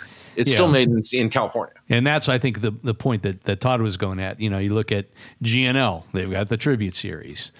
Fender has the Squier series. Gibson has the Epiphone line. Rickenbacker has never had a import lower priced. I mean, they're they're. I mean, I think they're it's always been. They've always been built here. yes. That's correct. That's correct. And and and you know, I've I've seen people complain about this. I've seen people complaining about it on message boards and on social media and say, why doesn't Rick do this? Da da da. And I say to them, you know, when I was a kid, I couldn't afford a Rick either. So you know what I did? I saved my money and bought one. yeah. And uh, and I didn't get my first ones until I was uh, out of high school. But I uh, those are different times, and guitars were didn't cost as much as they do now, and and Ricks were not very popular, so you could still find used ones for two hundred dollars and stuff like that. So so so that's that. the You know that's a point too, but um, but yeah, and and uh, uh, at some point we're probably going to talk about the fact that they are very uh, aggressive about uh, shutting down uh, imported, uh, not forgery. That's the wrong word, but, po- but uh, copies Yeah. and um, and I think that people. I, I remember Gibson stepping up to the podium over under post Henry uh, ownership and saying something to the effect of "We're coming after all the people that are that are, are using our tra- our trade dress," and people saying, "Well, what's gotten into them?" I'm like, uh, man, dude, Rick's been doing this for a long time. Um, uh, and it, you know, it, it, and uh, so yeah, any, anything that, that that uses particular lines of the of the design, it is illegal to do that. Uh, it is illegal to manufacture those. I don't think. I'm not going to speak for John Hall, but I don't think he's going to be too upset if you go out into your wood shop and you make a replica of a Rick because you're probably not going to sell it. You're doing it for your own thing. Um, I don't think he's that strict about it, but he's extremely strict about companies out of China that make it, and they even they even do phony Rick R tailpieces with the R turned sideways, and they look terrible. Um, Yeah. there- and it- there's toaster pickups and stuff, and something like have you guys seen the new Jackson bass that borrows from a P bass and a Rick bass at the same time? I don't which think I have. Yeah, it just came out in the last month or two, and uh, I work at a guitar store, and the guys were making fun of me, going, "Hey, look at this new Rick we got," and I'm like. Eh, it's an abomination. It's ridiculous, but uh, um, The but I JA two. It could be. No, I it's don't, the uh, X. No, hang on. I'm I'm almost there. Yeah, it's the X series. It looks Blow like that up. I'm blowing it up. Yeah, look Yep. at this at home. Yeah, so it's you know that Oh, doesn't yeah. that, that doesn't really violate any trade dress. It just is kind of Rick flavored. Oh yeah. I can see. Yeah. So so uh, It's you pretty know cool looking. I think it's anyways. I don't think it is. I, I I- I think it looks like uh, you know a Jackson and a and a Fender and a Rick had a had a three way and yeah. this is the baby. Yeah, That that's that looks like something a, a smaller builder would do. yeah, I does. can see Call it his boutique own. builder. Yeah. it does. But uh, but yeah, um, uh, there was there's I, I, I the name the names of the companies are eluding me, and it wouldn't be cool to talk about it anyway. But but yeah, it's it's it's it's a thing, and. Uh, but yeah, I don't think I think I think it would uh, lessen the qual the, the the brand to to have an import line, and uh, I I think that uh, John's family, who are who are uh, slowly uh, taking the wheel, are going to uh, keep the tradition. I sure hope so. Yeah, that sounds solid. Now, something that we mentioned before, uh, we're going to kind of maybe transition a little bit out of like the specific and the parts and blah blah blah. Um, I I feel like my connection to the Rick is through Tom Petty's "Damn the Torpedoes." Mm-hmm. Now, it is uh, it. I guess rock lore uh, state, and I believe he's even kind of stated himself, like that uh, he might have actually saved Rickenbacker from going under because of that album. Uh, I think Chris Squire's contribution at that point would uh, would overshadow that. I think I think uh, I well, it's a known fact that Rick was keeping the lights on in the '70s with the 4001 bass, which not just Chris Squire because he used a slightly different model, but every band in the '70s. If you watch a rerun of of of uh, Midnight Special or Don Kirshner's rock concert or anything um, any all genres you know it didn't matter if the if it's if it's a hard rock band or a soft rock band or a, a yacht rock band anybody everybody's using a rick bass. And they were outselling the guitars probably four to one or something. Yeah, well, that, that's Um, actually a good point because I was just about to ask: at what point did the the that the Rick bass really become so iconic? Well, Paul McCartney had one, but I don't think they're that iconic at that point because, first of all, he didn't tour with it. They, I mean, that's technically not true. They had it on stage as a spare, but he didn't use the Rick bass exclusively until Sergeant Pepper, at which point they're just doing the occasional TV spot Yeah. and they're not they're not touring. And uh, Rick basses from the '60s are nowhere to be found. I have seen so few of them, and the rest are at Vincent Gallo's house.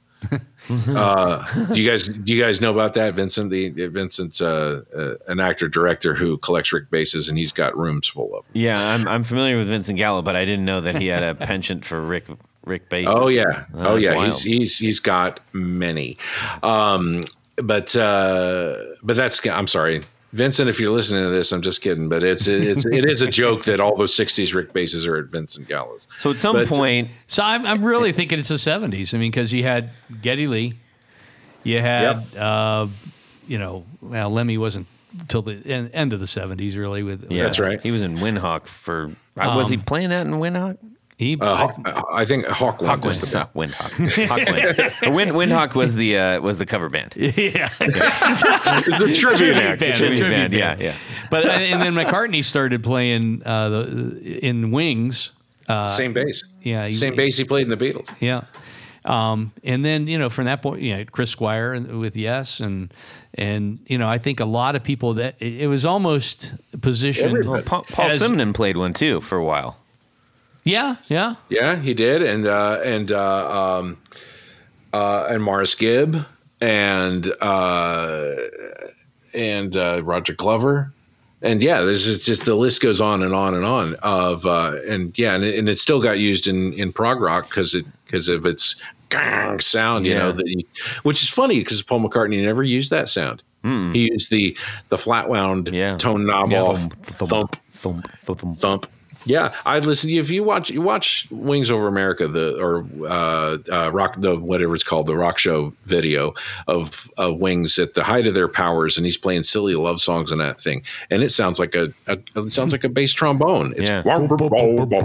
yeah, it's a it's a great sound. I've been trying to get that sound for twenty five years. I can't get it. Well, yeah, I mean, Um, let's face it. The the Rick bass has just so much character. Yeah, Uh, but unlike the standard, you know, like a like a Fender P bass or or you know any of the other basses you want to throw out there at that time, um, this is a it's a thin body bass. It's not Mm-hmm. massive. It doesn't. It's not like the big giant heavy anchor, it- so to speak. they can be the- pretty heavy. is that the hardware then? I'm just talking about Mm, the the, like the, the the the wood is. I mean, it's a pretty I thin body guitar gener- comparatively. I, I agree that generally speaking, they're a little lighter weight uh, to you know as far as picking it up uh, than uh, than certain uh, precision bases from that time. Mm-hmm. Uh, but the nice thing about it, because they are bright, they are made of mostly maple, and uh, they do have the bright uh, high end sound because of the circuitry and so on. But uh, the nice thing about that is that it takes fuzz really good. So that's why you have Lemmy and um, and um, Al Cisneros and people like that that that, that use them in that way. Um, so they're kind of like a big guitar, and uh, that really that works really well too. So they're they're they're ridiculously diverse. Now, why does it take uh, fuzz so well again? Can you explain? Oh, that? just because it's got a great snappy high end, and so um, so uh, so yeah, you put that through a, Marshall guitar amp like like Lemmy did, and uh, I don't know. Someone's going to know better than I will if Lemmy used a lot of pedals. I don't think so. I think he just turned the amp up all as far as yeah, he could. Pretty much. Pretty sure. Did you? Have you guys ever? Any of you guys ever seen Motorhead? Uh, not live. I Not never live. got to see him live. No.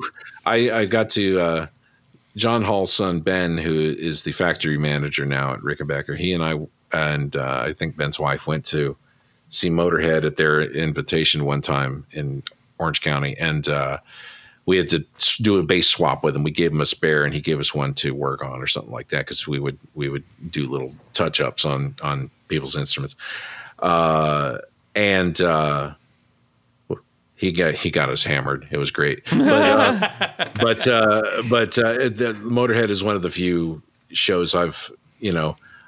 I, I'm not a wimp. I've, I I like I like it loud just as much as anybody, but it's one of the few shows I had to like go outside Yeah. I, for I the, for the, like the last third of the show, um, because it just it, it it it just gets you, you know, right in the right in the Yeah. chest, right in the gut, and and and it's and it's unrelenting. Is know, you know, just Yeah. on and on, and and it was it was wonderful. It was a great experience. And it's funny. I saw Lemmy about six months later and said, "Hey, I'm Kenny from Rick Rickenbacker. I met you at this thing." Da da da. And he just smiled and went, "Okay." Yeah.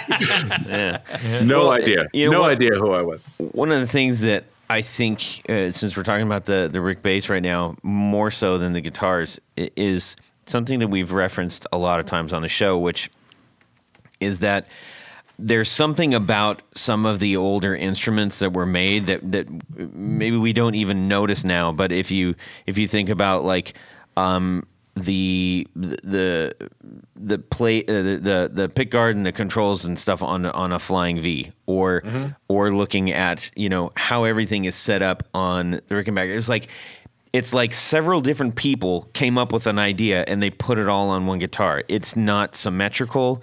The angles don't work. The curves don't necessarily follow exactly. There's the asymmetric quality to a lot of it is just off enough and it makes it super interesting visually. I think anyways. Yeah. I never thought about that with the flying V guard, but I see your point, and uh, you know, th- there's things like that I see on on uh, on rigs from time to time. And some of it is that the parts are mismatched because where they're using up the last of last year's batch, and we just got the new batch in, but we need to use up these old pieces of plastic first, and whatever. That's what I'm saying. That there's always with Ricks, there are always some minor inconsistencies like that that uh, that make them in, individual. Yeah. Well, and like, you know, the giant the giant plate metal giant thing, you know, pickup guard cover thing on the back of the Rick and then the tiny little guy on the front on the base.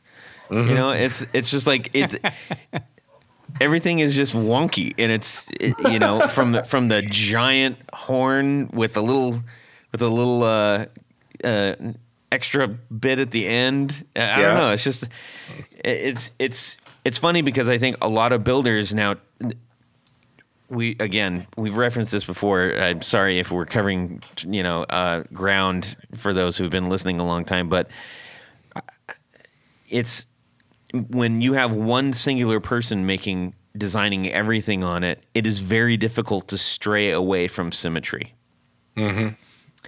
And I think that's part of the magic of some of these older styled instruments um, that that may have had a few more hands in it than than a lot of guitars that are being made currently. Yeah, I think that's That's fair just to a say. theory. It's just a theory. It's not a fact. Um, okay, got a couple more questions here. Um, let's see. We we mentioned the Beatles. Obviously, they're a huge part of of this story. How did uh, that get, they get involved with uh, the Beatles? The, the John Lennon walked into a a guitar shop in in Hamburg, Germany, when they were a bar band. Everybody knows about that, and they wanted American guitars. They wanted American guitars. George Harrison had a famous story about how he was moments away from buying a Stratocaster in Liverpool once, and a, a guy with you know who had the cash on him from maybe from Rory Storm and the Hurricanes, I don't remember, got the guitar first and uh, how he was so he's like ah I wish I'd have gotten it because he had wanted an American guitar because they had uh, you know they had uh, I mean this is this is predating McCartney on the Hofner. This is uh, they didn't have good instruments yet. And so uh, John Lennon had seen uh, the late great Toots Thielemans playing a Rickenbacker on the cover of a George Shearing Quintet album, and so he, he recognized the shape and started got acquainted with the name. Probably they probably didn't have a lot of literature around about the, but he just probably remembered it, and then went into uh, store in Hamburg and they had the guitar that he bought, and they said, "Oh, that's that that's that brand." And he John Lennon was not a big guy; a- the Beatles are little skinny guys, you know, and he uh, it just it just suited him, and he was you know, he wasn't a Waylon Clapton esque player. He was a, he was a strummer and knew all the fancy jazz chords and broken chords from playing plectrum banjo and stuff. Not plectrum banjo, but playing playing banjo, and uh, and and uh, got it. And I think I read somewhere that George Harrison was like uh, he might have paid it off. He got it on on on he got it on hire purchase, which is like layaway. And he's like, I'm not sure if he paid it off or not, but anyway, he got it and just loved it and that's the little blonde 325 with the Kauffman vibrato that everybody knows about. And then uh, later, George got uh, the black duo, Gretsch Duojet, and I think that, that between wanting to have matching guitars because they thought it was cool, and also he had probably dropped it a few times and scratched cool. it up. yeah. uh, so he got his guitar refinished in black.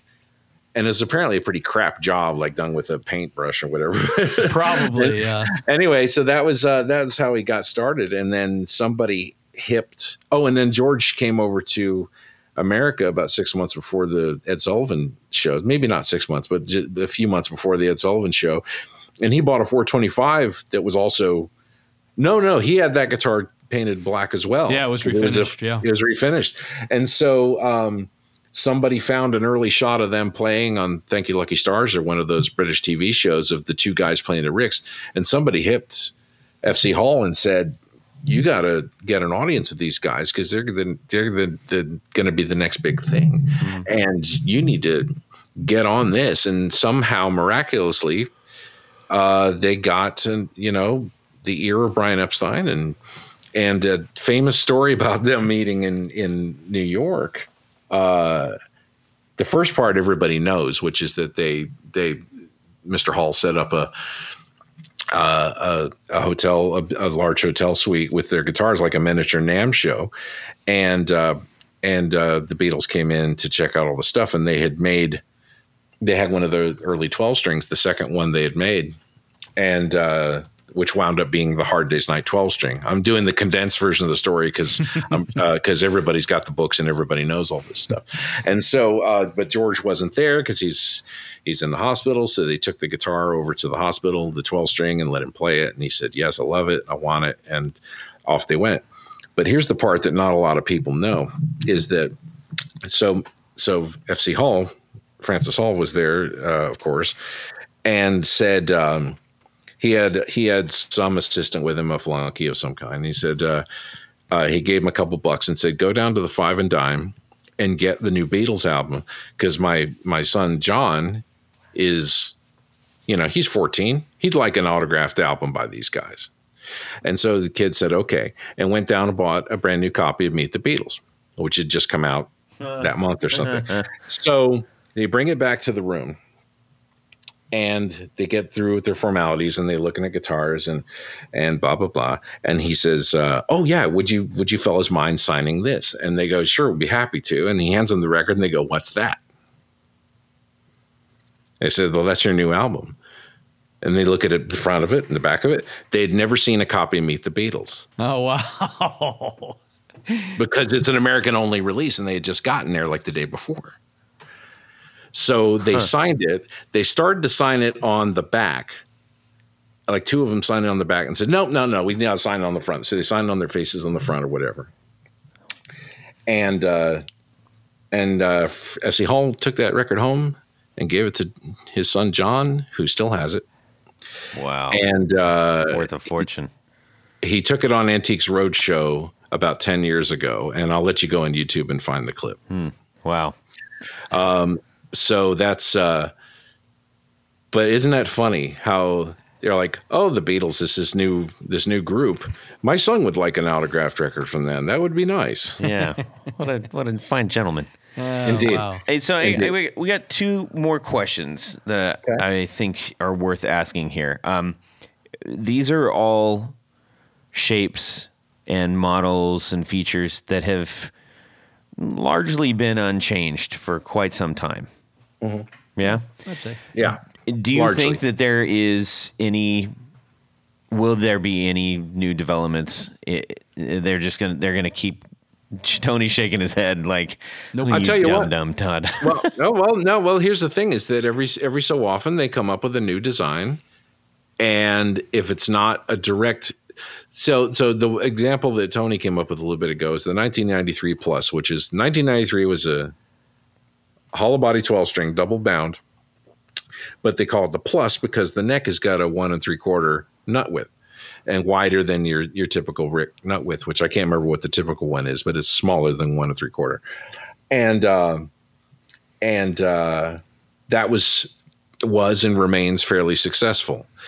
Whenever Rick has tried to come up with something that is a departure, um, a few diehards pick them up, and then they get phased out after a few years because they don't sell as well as a 330 or a 360 or a 4003. Um, now, now there are constant develops in production, developments in production. There are constant improvements. There are constant changes in like how can we make a better, stronger finish? How can we, you know, let's do things like take the finish off the fingerboard, see how that goes. Let's uh, let's upgrade the pots from this value to that value, whatever. There there are there are changes that way, but um, I think someone that wants a Rick walks into the store and says, "I'd like a Rick, please." That's Um, fair. Yeah. So I ju- so they but they do it. They they came up with the whole um 650 series in the 90s and they just they didn't they finally got phased out about five ten years ago.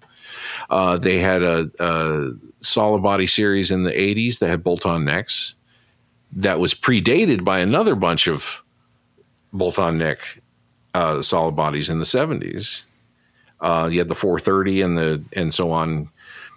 Uh, the four uh, not the 450 but anyway, you had some in the 70s and the a matching bass series, the 3000 series, and uh, and a, a few people are sentimental about them, but but, but they kind of went away. And then, in the, like I say, in the 80s, they had these ones that had these cool pickups that were like funky passive humbucker things and solid body uh, with bolt on necks. And uh, anyone who plays one goes, "Hey, this is pretty cool," but uh, but they're they're not as as classic Rickenbacker. Yeah. So I guess classic is probably the word I'm looking for. Not retro so much as classic. Yeah, I think that's that's pretty fair.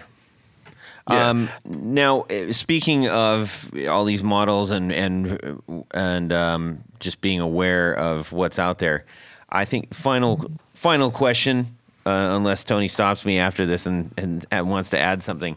Um, what should people who maybe are just getting into uh, this, largely as a result of this show, I would imagine, Of course, um, yeah. what should people either look for or be wary in buying a used one? Because I think uh, most of our audience sort of revels in the used market. Hmm.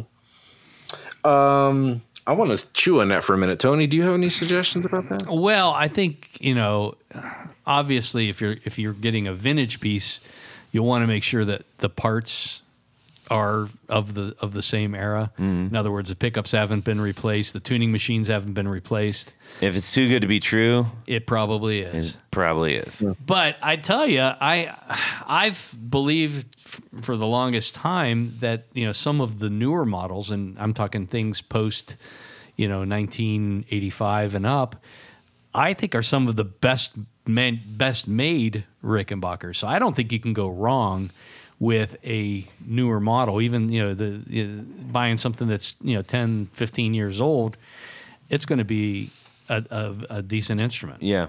Well, and they're they're still like comparably priced. It's hard that they just kind of new think- ones I and think- used ones are virtually. I mean, they're right in the same ballpark. Well, part of it is there. You know, the, there was there was a a period of time where there was a shortage, uh, where dealers were waiting a year, year and a half, maybe longer, to get new models in. So the used market for Rickenbackers. Backers, sorry, I reverted. Oh, Tony. I reverted. Tony. Uh, but you know, th- there there was that period of time. So I mean, I think that's what kind of drives the price. But I've I, I still feel even with I know you know the newer newest models, the twenty ones, and and I mean, I'm sure the twenty twos might be hundred dollars more or whatever. I still think they're one of the best value guitars, American made instruments, because there's nothing else like them, and you know if if that's the look and the sound that you're going for, that's the only place you're going to get it. Yeah, well, you know, one, uh, the joke I make is whenever I meet someone who is either anti-Rick or just goes shrugs her shoulders and goes, "Eh, it's it's not really for me." Um, that you know, it's not my job to convince them. Even when I worked there, it was never my job to convince them that it was the guitar for them. I shrugged and said, "Oh, more for me." But, uh, but, uh, but, um, you know, I I think you know, so somebody like the the the Billie Joe Armstrong example, he has a, a Jetglo 360. He's customized it where he took all the knobs off the pick guard and has a I bet Tony, you probably made the guard for him, where it's just got one volume knob with no toggle switch or anything. Um, but that is, uh, as far as I know, that's the only modification he made to the thing, and it still sounds like Green Day. Um, but I, having said that, don't go. In, you know, if if you're looking at, at getting a Rick, don't think that you're going to be able to play metal on a hollow body. Right. You may maybe you can. I can't. Um, but uh, but because you're just going to run into feedback problems and things like that. So be realistic about those. But that's just guitar buying 101. Um, but yeah, as far as whether they're a good value or not, yeah, they're still they're still great when you consider that an ES335 is going. What's street price on an ES335 new right now? Six grand or something. They're yeah, the well, yeah, the, I think that that whole line has just shot up. Yeah. So and, and that's the that's the echelon of where Rick is quality wise. Not with Epiphones, not with an Epiphone Dot or anything like that, but you, you know that are made overseas. But the, the the ones that are made in America um, uh, are going to you know that when you compare where Ricks are selling now with that, they yes they are they are a, a great bang for the buck. And I uh, think even vintage ones. I mean, even though they might be, you know, people are asking three, four, five, ten thousand dollars for some of the the earliest ones. They're still when you compare that to what a lot of Gibsons are going for or a lot of Fenders. I mean, it's I, I think you know I think I said earlier that I think the vintage market for for Rickenbackers is is you know they're they're generally hmm. undervalued by a lot of people. Yeah. Yeah, but they're, they're not going to be as popular. They're never going to be as popular as a as a as a, a late fifties burst or a Well, yeah. or whatever. You know, there's that's always going to take. You know, We you just know, have to get Bonamassa to play them, and then everybody will buy them. Hey man, I, I so are you guys familiar with the uh, the Rick uh, Light Show guitars? Yes. Yes. Okay, so um, I was in Indiana, Indianapolis, a couple years ago, and the there's a great little mom and pop shop there called Arthur's Music, and um, and they had just bought a big collection of Ricks and other other similar Beatle ish guitars and a couple of cool Vox amps and stuff from a collector. And I just happened to be coming to town and I saw I I, I saw that they had gotten this stuff, so I was like, I'm going to go by and check it out. And they had a uh, they had a Rick Light show, and I have one too. So I wanted to compare it. I didn't plug it in and to look at the lights and stuff. I just wanted to play it because they've got extraordinarily tiny necks. And so um, I went and played it. And about two weeks later, Bonamassa's got one on his web on his YouTube channel. it's it's the same guitar. He, he buys he buys he buys lots of guitars from Arthur's, and it, it was that guitar. Man. well, uh, this has been enlightening to say the least. I, I think we just scratched the surface. I mean, and honestly, Oh, yeah. I want one of these now. I, I actually legitimate now. Tony is going to be kind enough and let me uh, try out his uh, 330.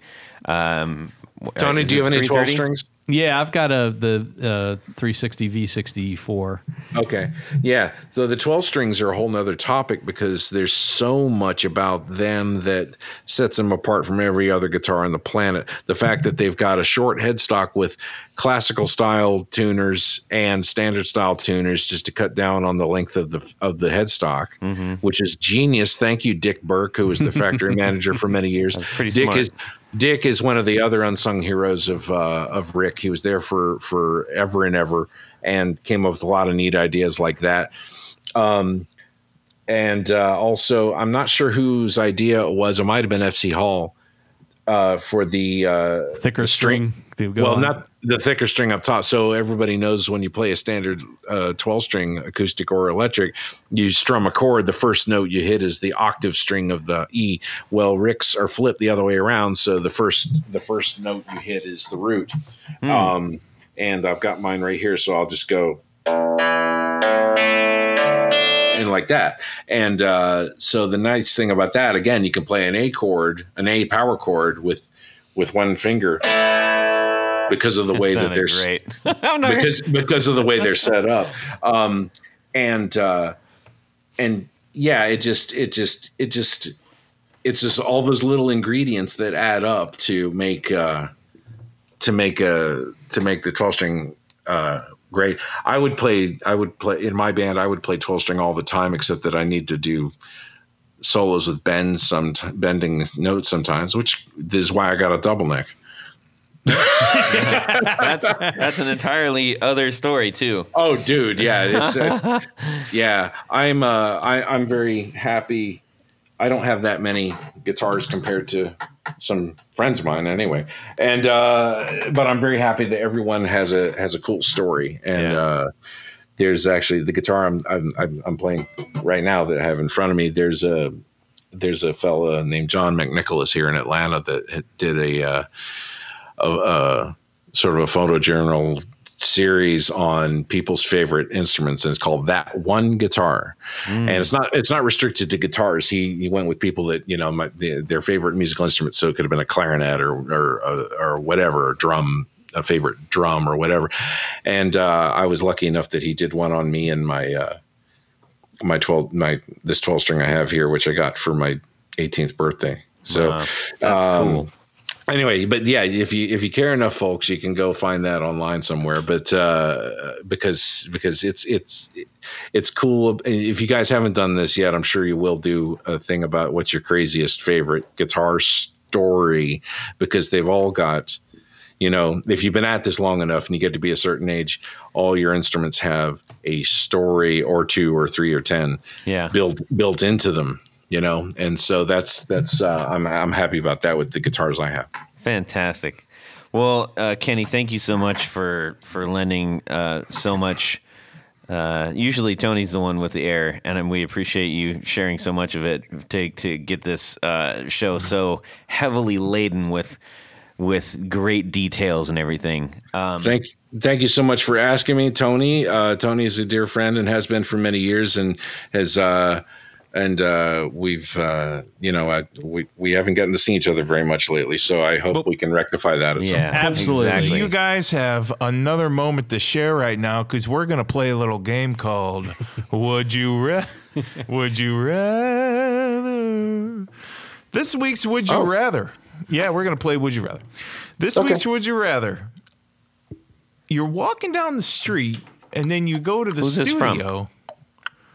And uh, at the end of the thing, and uh, you you're walking down the street and you go into the studio, Studio and then you come out of the studio. out. That's right. And a man with a briefcase approaches you. He says that a well known multimillionaire wants you to have your band to play a private party for $5,000. Five thousand. That's a lot of money. You try to act cool, but your eyes are spinning like a slot machine that's about to pay out. But the man says, We will pay you double if everybody in the band wears a tight pink tutu. just just like the one that uh, the old Cheech wore Yeah. in the Battle of Bands on Up in Smoke. Photos of your band will be plastered all over his very popular social media too. My mama talking to me, trying to tell me how to live. Yeah. So, do you take the five grand to play the gig in normal clothes and get zero promotion? Or do you take the 10 grand to play in a ridiculous and very revealing outfit for this rich weirdo to laugh at and spread all over the interwebs? Oh man, who's this from? Ladies and gentlemen, this is from Daniel, and he is from Wollongong, Wollongong, Australia. Yeah, Wow. Wollong- Very cool. W O L L O N G O N G. Wollongong. yeah. Well, and a lovely how do you do to all of our fans in Australia. G'day. Yeah. Mate. You call that a knife? Yeah. Wow. You guys really. I was trying not to go. out. Yeah. I You was, pulled her out. I was really trying to keep it stay classy. You know. Hey, g- g'day is a perfectly acceptable way to, to I- I- greet an yeah, Aussie. I It's suppose fun. it is. on Yeah. the Barbie. Uh, see, no, as we keep going with that. Um, How's your mother? Sorry about all the. How's your that- father? all the Australian stuff. Okay. Uh, so. Uh, uh, uh, So oh, yeah, t- so you- Tanisha you Duty Pants. Five thousand. You just play in your street clothes. what you're wearing now? What I'm wearing now. Perfectly acceptable clothing. Okay. Perfect. What if you're What if you're already wearing a tutu? Yeah, that's a good question. Ah, Excellent. I think it makes the answer a little Yes, easier. I think so. and ten grand if the whole band where is are you wearing things other than the tutu? It doesn't sound like it. Yeah, just the tutu, and that's Just the it. tutu. Wow. Yeah. I don't think any undergarments. I tell you what, I'll pay you twenty not to see to- Tony in a tutu. All right. So so Uh, uh, Tony, go ahead. We're gonna we're gonna make our rounds. All right. Go I'm, ahead. I'm gonna go for it. I've I- I'm going for the ten grand and the tutu. Okay. Sounds good. I good. mean, yeah, I've I've worn more ridiculous things than a tutu. All right. Playing Kenny, how live. about yourself? And he's gotten paid less than that for Much. Fifty I, dollars. uh, I, I I also go for it. There's no uh, there's there's there's only one thing worse than being talked about, and that's not being talked about. Yeah. Um, I would uh, ten grand, and it's is I think I think it was our friend John Lennon who said I'll wear a bloody balloon if I get paid. So Yeah, yeah, um, so two two it is. Okay, Jared. Yeah. Oh I, boy, everybody, cover your eyes. I could do the tutu. the you other might need a three-three. And the least, Jared. I'm definitely wearing the tutu. I don't care how revealing it is because I'm old and I'm fat and nobody wants to see it anyway. Okay. So that's well, I'm definitely not going to do that. Uh, sorry, I'm on the island this time. I've, I, you know, you know how I am about our the our, my band's image. Well, you all still that think stuff. you're going to be rich and famous? No, someday. I don't. Yeah. So uh, that was super fun. Thank Yeah. you so much for sending that um, particular. Would you rather? That in. was really good. That was really really good. Thank you, Daniel. Much obliged. Um, we need to thank a few people. yes, Todd. And then we're going to say goodbye to uh, everybody. And let's start with thanking a few people 1st I'm going to thank a few people, you know, because at this point of the show, Todd, there's a special group of people that we love to thank. Uh-huh. These are our executive producers. Now, Kenny's probably wondering what's an executive producer, and more importantly, how could he become one? Well, you just go over to patreon.com forward slash the guitar knobs, check out a couple different levels in which you can participate, become a sponsor of this very podcast. Each level comes with a great bevy of thank you gifts, including things like t shirts and barefoot buttons and flashlights and keychains and picks and stickers and all the good stuff. But as an executive producer, there's one thing more, Jared. That's right. You get to have your name read on the Your thing. name read on the thing. That's what I'm going to do right now. So special thanks to these executive producers. Big breath in, Ah, big breath out. Tom Barazin. Yeah. Darren Gregory, Doug Christ, Ken Sayers, Michael Senchuk, Stefan Lamb, Anthony Lathrop, John England, John Esterle, Justin Jones, James White, Matt Hart, Bill Gola Guitars, Richard Kendall, Tig Harmon, John Jackson, Jason Roush, Gary Cooper, Mark Garton, Elad Mizrahi, Micah D, Trevor Gunberg, Rick Calhoun, Anthony Gemolero, John Halverson, and Drew Lopez. Hey, but wait, isn't there more? Oh, there's definitely more. More. Get your name right on the thing. Well, most importantly, we have a a special group of executive producers. Oh, yeah. We call them our Grand Poobahs. That's right. These folks get to wear a fez upon their heads while listening to the podcast. Orange fezzes. Orange fezzes. Nice. They get all kinds of great stuff. Yep. So special, special, special thanks to these grand poobahs. Jonathan Jerusik, Corey Nigro, David Kaminga, Science of Sound, Cody Foster, Sean S. S. Tommy Manasco, Adam Johnson, Steve Keys, Tim Nowak, Tyler Rhines, James Pennington, LSJ Music Company, John Williams, Johnny Morales, Mel Sanders, Bob Crouch, Sam Jett, Michio Murakishi, Martin Cliff, Hex Matos, Michael Van Zant, Andrew DeHaan, Brian Robison, and John Daly. All right. We love you. We certainly do. Thank you all so much for chipping in and your constant support for us. We really, truly do appreciate it. Um, Kenny, where could people maybe find you on the internet uh, and, and and get into what you're uh, you're doing out there? I've got a couple places. I'm on reverbnation.com. So it's reverbnation.com slash Kenny Howes. My last name is H O W E S Howes. Uh, I have a, uh, a page on Facebook, uh, facebook.com slash Kenny Howes fan page. Um, I am also on all the usual places like uh, Bandcamp and CD Baby and such where you where wherever you purchase music. Uh, some of my stuff is on Spotify. I'm working to get all of it on there. And uh, I am a singer songwriter in the power pop genre who has how many albums do I have? Eight. And so I've been uh, I've got uh, Those are all self titled so self named. The band. Your yeah, your so music? it's under it's under my name, Kenny Howes, uh, and so yes, you can find all that stuff uh, where wherever you like to purchase music, and um, uh, that's that's where I am. Drop me a line, say hi, show me pictures of your guitars, and uh, and uh, we'll talk some more about it. cool. Tony, Nice. I can. Uh, uh, by the way, I'll, I'll I'll I'll play you out when we're done. I've got a, a, a thing I can play to for the end of the of the of the podcast. sounds So- good. Sounds good. We don't Carry have to pay uh, royalties or anything on that, do we? Uh, only to me.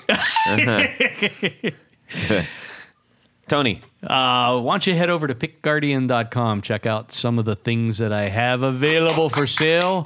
Lots of Rickenbacker stuffs are available for sale. I always say, though, you know, this stuff can be custom, so you might want to send a tracing. Uh, you know, there's some series out there, and I'll let you know if you order something and I need a tracing or need you to send the guard. Yeah. Uh, but you know, by and large, what I do is custom. Shoot me an email. Let me know what you need. I might even have some good ideas to make your special project even more spatial. yep, all the I cool have- materials. I have personally sent Tony my own personal pick guards uh, at least half a dozen times, and they always come back in better shape. Well, that's what I hope. even though they do go through the post office. yeah, That's right. Jared, how about yourself? Where can people find you? Get a hold of me on the Guitar Knob social media messaging things, and I will have a future uh, Instagram thing too. I've been hearing about Yes. this future thing for now the last three months. What gives? If we keep saying it's going to happen, it'll happen at some point. Yeah. if you build it, they will come. Yeah. just remind me one day, and I'll make it. Yeah, Nice. well, we do every week. But anyways, um, so uh, you can drop me a line, Todd at theguitarknobs.com, and also at Guitar Knobs on Instagram. We would love to hear your stories.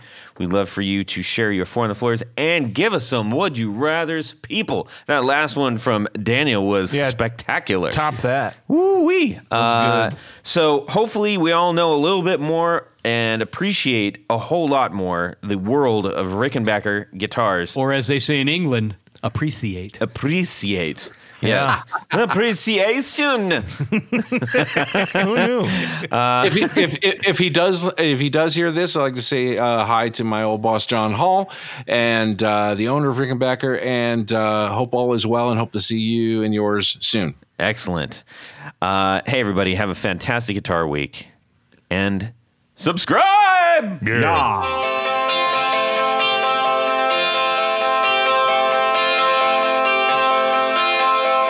There, you can fade that out. I love it. It's perfect.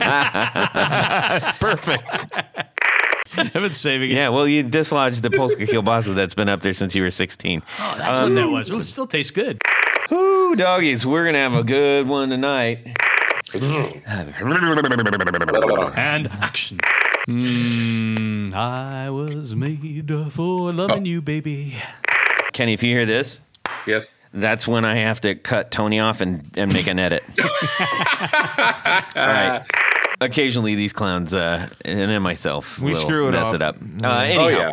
Oh dear God, I'm. I'm Tony didn't take his Centrum today. oh, I guess not. hey, no, don't do it, Jared. Too late. You did it. Damn it. We're cutting this part out, right? Yeah, we're cutting this part out. hang on. Well, that's it for these knobs.